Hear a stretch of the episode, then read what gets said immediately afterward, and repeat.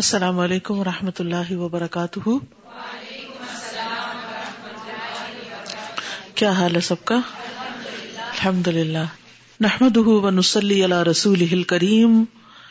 اما بعد فاعوذ باللہ من الشیطان الرجیم، بسم اللہ الرحمن الرحیم،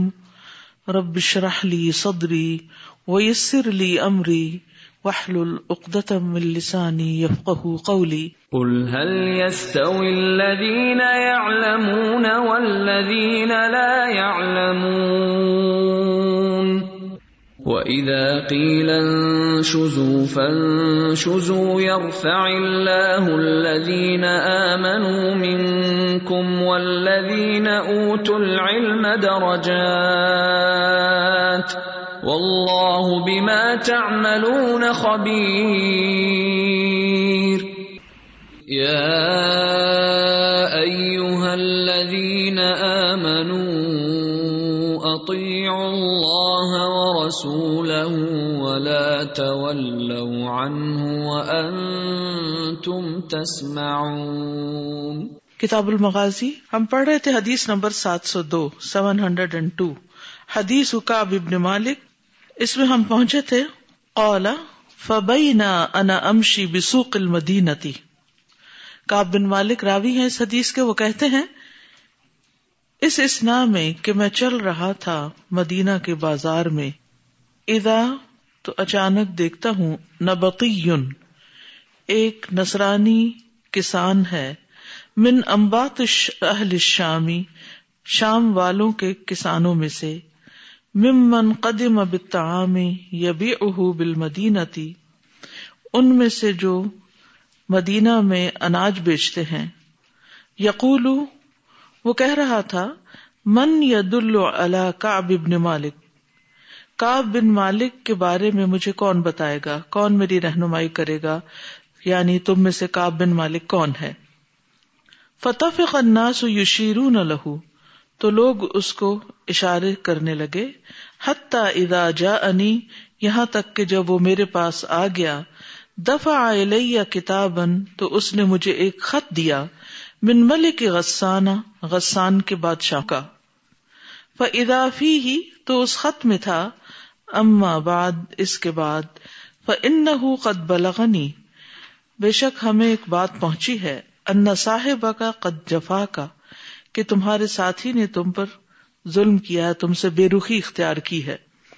ولم یجعلک اللہ بدار ہوان اللہ نے تمہیں ذلت کے گھر میں نہیں رکھا، ولا مدیعۃ اور نہ بیکار، یعنی تم کوئی عام انسان نہیں ہو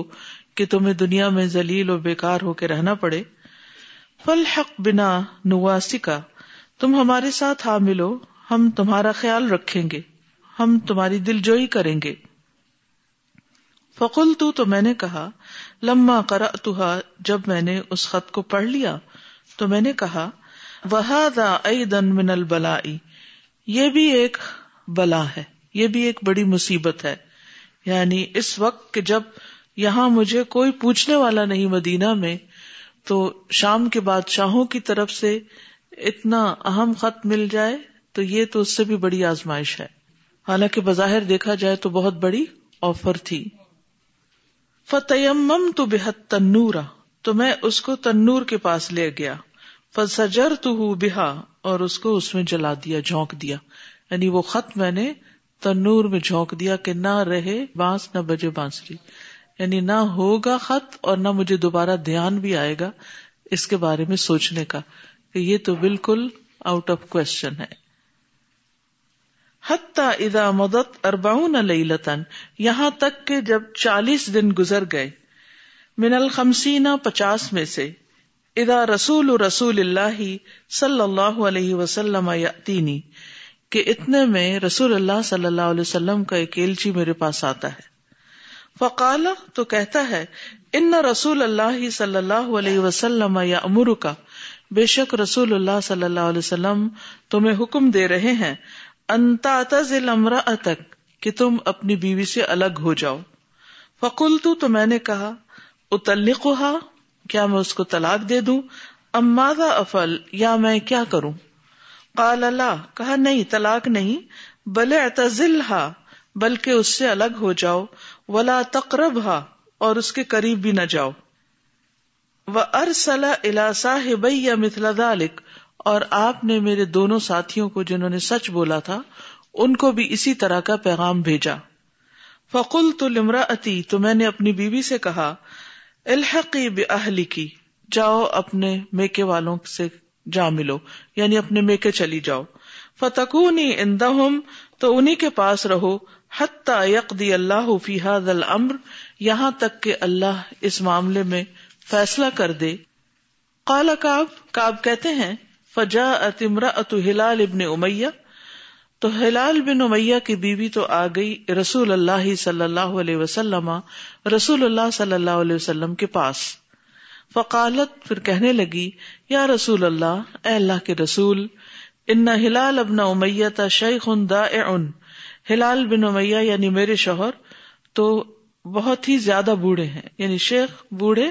اور ضائع یعنی ان کا کوئی حال ہی نہیں، لیس لہ خادم، ان کے پاس کوئی خادم بھی نہیں، فہل تکرہ ان اخدمہ، تو کیا آپ ناپسند کریں گے اس بات کو کہ میں ان کی خدمت کرتی رہوں؟ قال لا، فرمایا نہیں، ولکن لا یقرب کی، مگر وہ تمہارے قریب نہ آئے، یعنی کوئی فزیکل ریلیشن شپ نہ ہو۔ قالت، وہ کہتی ہیں، انہ واللہ ما بھی حرکت الی شیء، اپنے شوہر کے بارے میں کہتی ہیں کہ وہ تو اللہ کی قسم کچھ بھی کرنے کے قابل نہیں ہے، ان میں تو کوئی جان ہی نہیں ہے، واللہ ما زال یبکی منذ کان من امرہ ما کان الی یومہ ھذا، ان کا تو اس دن سے حال یہ ہے کہ وہ رو رہے ہیں، مسلسل رو رہے ہیں، اور آج کے دن تک۔ فقال علی بعد اہلی، تو میرے گھر والوں میں سے بھی کچھ نے کہا، لو استاذنت رسول اللہ صلی اللہ علیہ وسلم فی امرأتک، تو تم بھی اپنی بیوی کے معاملے میں رسول اللہ صلی اللہ علیہ وسلم سے اجازت لے لو کہ وہ تمہارا کام کاج کر دیا کریں، کما اذن لامرأۃ ہلال ابن امیہ،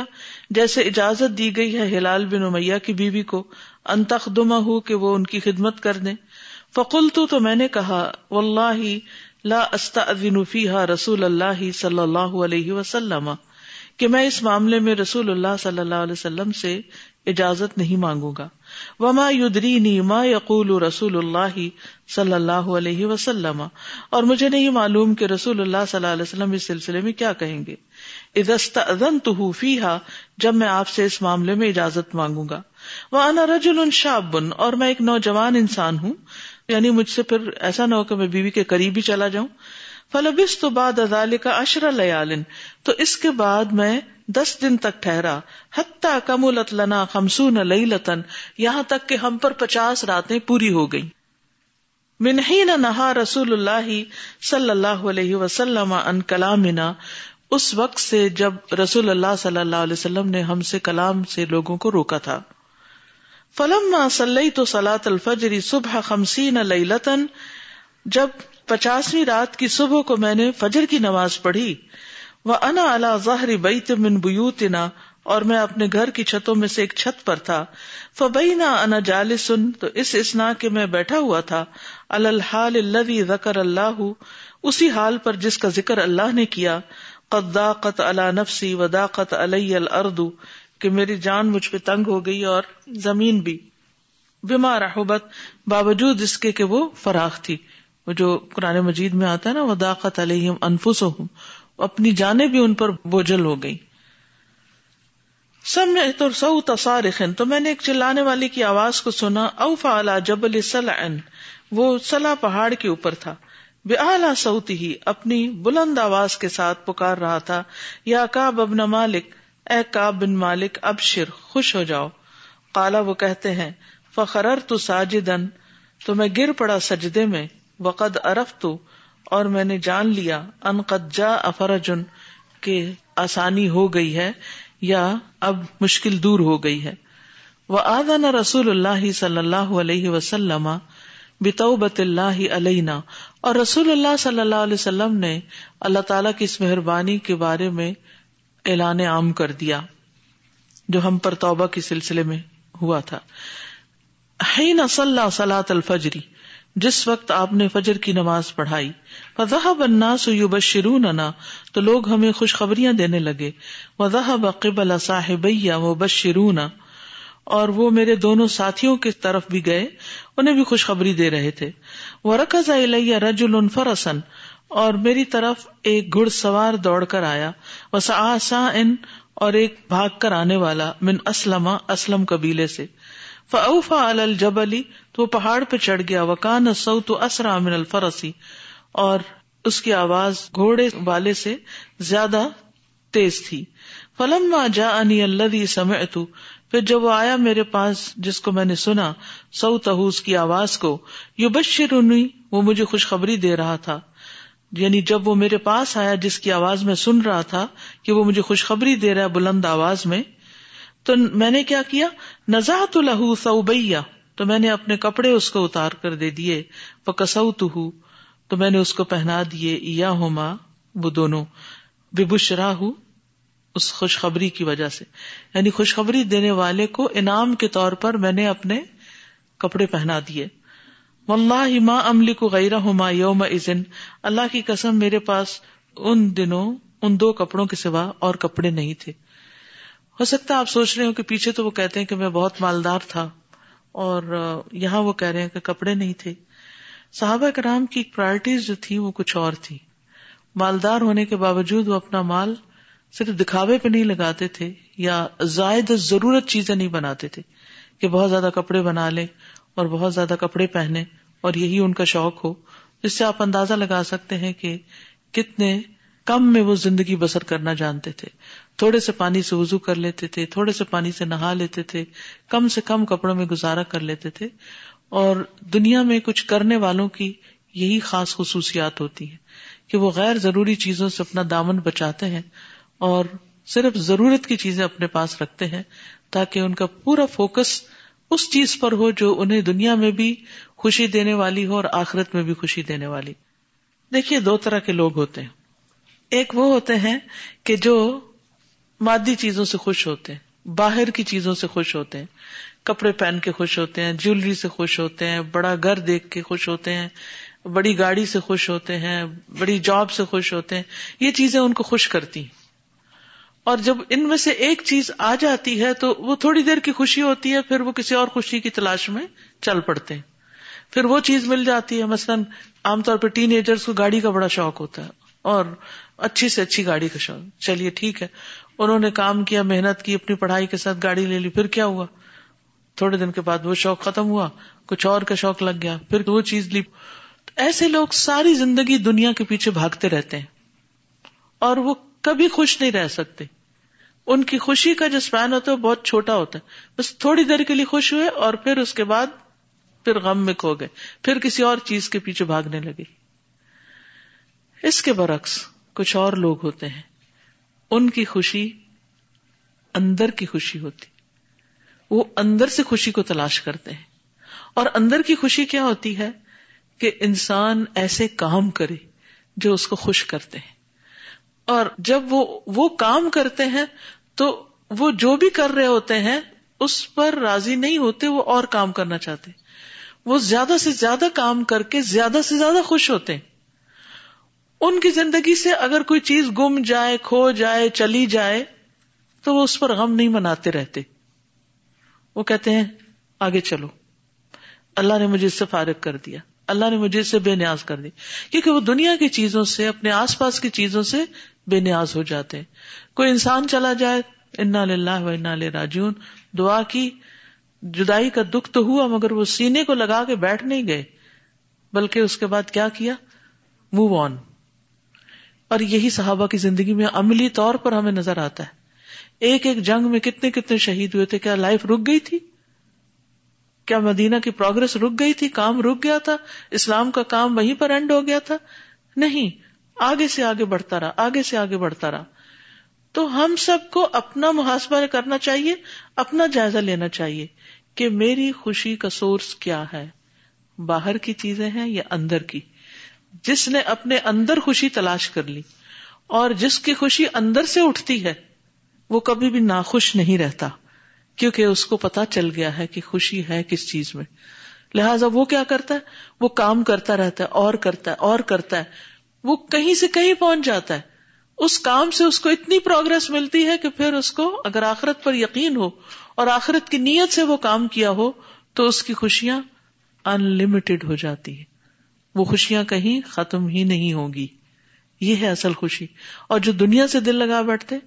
وہ چیز کو پا کے بھی غم میں کیوں مبتلا رہتے کہ یہ چیز کہیں چھن نہ جائے، وہ اس کو پوری طرح انجوائے نہیں کر سکتے. آپ دیکھیے کہ جن لوگوں کو مثلا گاڑی سے محبت ہوتی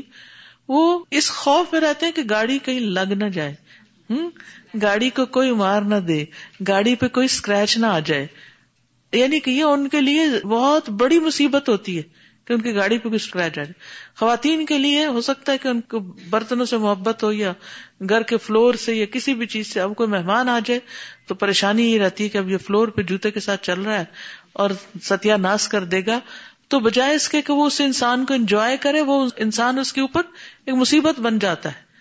وہ جس کا انتظار تھا سالوں سے، وہ آیا تو بک سے خوشی اڑ گئی کیونکہ فلور زیادہ قیمتی تھا، زیادہ محبوب تھا اس سے. اسی طرح حتیٰ کہ اپنے بچوں کے ساتھ بھی زیادتی کرنے لگتے ہیں بعض اوقات. تو یاد رکھیے کہ آپ اپنا سینٹر آف لائف یعنی ٹریگر آف ہیپینس دیکھیے کہ کیا چیز آپ کی خوشی کی محرک بنتی، اور جس چیز سے آپ کو خوشی نصیب ہوتی اس کو ہاتھ سے جانے نہ دیجیے، اس کو چھوڑیے نہیں، چاہے اس پر وقت لگے، مال لگے، کچھ بھی لگے، اس کو پکڑ کے رکھیے کیونکہ اسی سے آپ آگے بڑھیں گے، اسی میں آپ کی کامیابی کا راستہ ہے. کیونکہ اب آپ اپنے دل کی آواز سن رہے ہیں. سب لوگ ہو سکتا ہے اس پر آپ کو مخالفت کریں، کوئی تنقید کرے، کوئی طنز کرے کہ یہ تم کیا شغل کر رہے ہو، کس کام میں لگے ہو، تم کہیں پہنچنے والے نہیں. ان باتوں کی وہ پرواہ ہی نہیں کرتا کیونکہ اس کی خوشی اس کام میں ہے. تو اب کچھ لوگ نشے پر ڈیپینڈنٹ ہوتے ہیں، باہر کی چیز پر ڈیپینڈنٹ ہے سکون کے لیے، اور کچھ کے اندر سکون ہے. وہ چیز لیجیے جس سے آپ کے اندر سے سکون کی لہریں اٹھتی ہیں، خواہ اس پر آپ کا سب کچھ بھی قربان کیوں نہ ہو جائے. تو یہاں پر آپ دیکھیے کہ ان صحابہ کرام کی زندگی میں حیرت ہوتی ہے کہ کس طرح اتنے کم کپڑے، اور اس کی بھی پرواہ نہیں. آگے آپ دیکھیں اب سارا ہی مال اللہ کے راستے میں خوشی میں خرچ کرنے کو تیار ہے. خوشخبری دینے والے کو بھی اپنا اتار کے دے ہی دیا، اور آگے رسول اللہ صلی اللہ علیہ وسلم کو کہتے ہیں کہ میں اپنا سارا مال دینا چاہتا ہوں، تو آپ نے کہا نہیں کچھ رکھ لو. کیوں؟ اس لیے کہ ان کی خوشیاں ان چیزوں میں نہیں تھی. ان کی خوشی اس میں تھی کہ اللہ راضی ہے کہ نہیں، اللہ کا رسول راضی ہے یا نہیں، ہم اپنی زندگی کے مقصد کو پورا کر رہے ہیں یا نہیں. آج ہمارا وہ پیراڈائم شفٹ ہو گیا ہے، ہمارا سورس آف انرجی شفٹ ہو گیا ہے، جس کی وجہ سے آپ دیکھیے کہ کچھ لوگ صحت مند ہوتے ہیں نا، تو ان کے اپنے اندر انرجی ہوتی ہے، ان کو ہر وقت چائے پینے کی ضرورت نہیں ہوتی کہ چائے ان کو چلاتی رہے یا کافی ان کو چلاتی رہے، کیونکہ ان کے اپنے اندر انرجی ہے. وہ سارا دن بھوکے رہ کے بھی بہت کام کر سکتے ہیں، نہ ان کو سردی ستاتی ہے نہ گرمی ستاتی. اور کچھ لوگ جو فزیکلی ویک ہوتے ہیں وہ کسی نہ کسی چیز پر ڈیپینڈنٹ ہوتے ہیں. تو کام کس پہ کرنا چاہیے؟ یعنی کسی چیز پر آپ ڈیپینڈنٹ نہ ہو، کسی چیز کی محتاجی نہ ہو. یعنی اگر انسان اس کے لیے کوشش کر سکے اور اس میں کامیاب ہو سکے تو وہ کامیاب انسان ہے. یہ ہے اصل آزادی، یہ اصل انڈیپینڈنٹ ہونا. السلام علیکم. Just something very small. Studies show that when people win like a lottery, then immediately after winning the lottery they'll be very happy, extremely happy. But just 3 weeks later their level of happiness declines so much that it becomes exactly the same as it was before they won the lottery.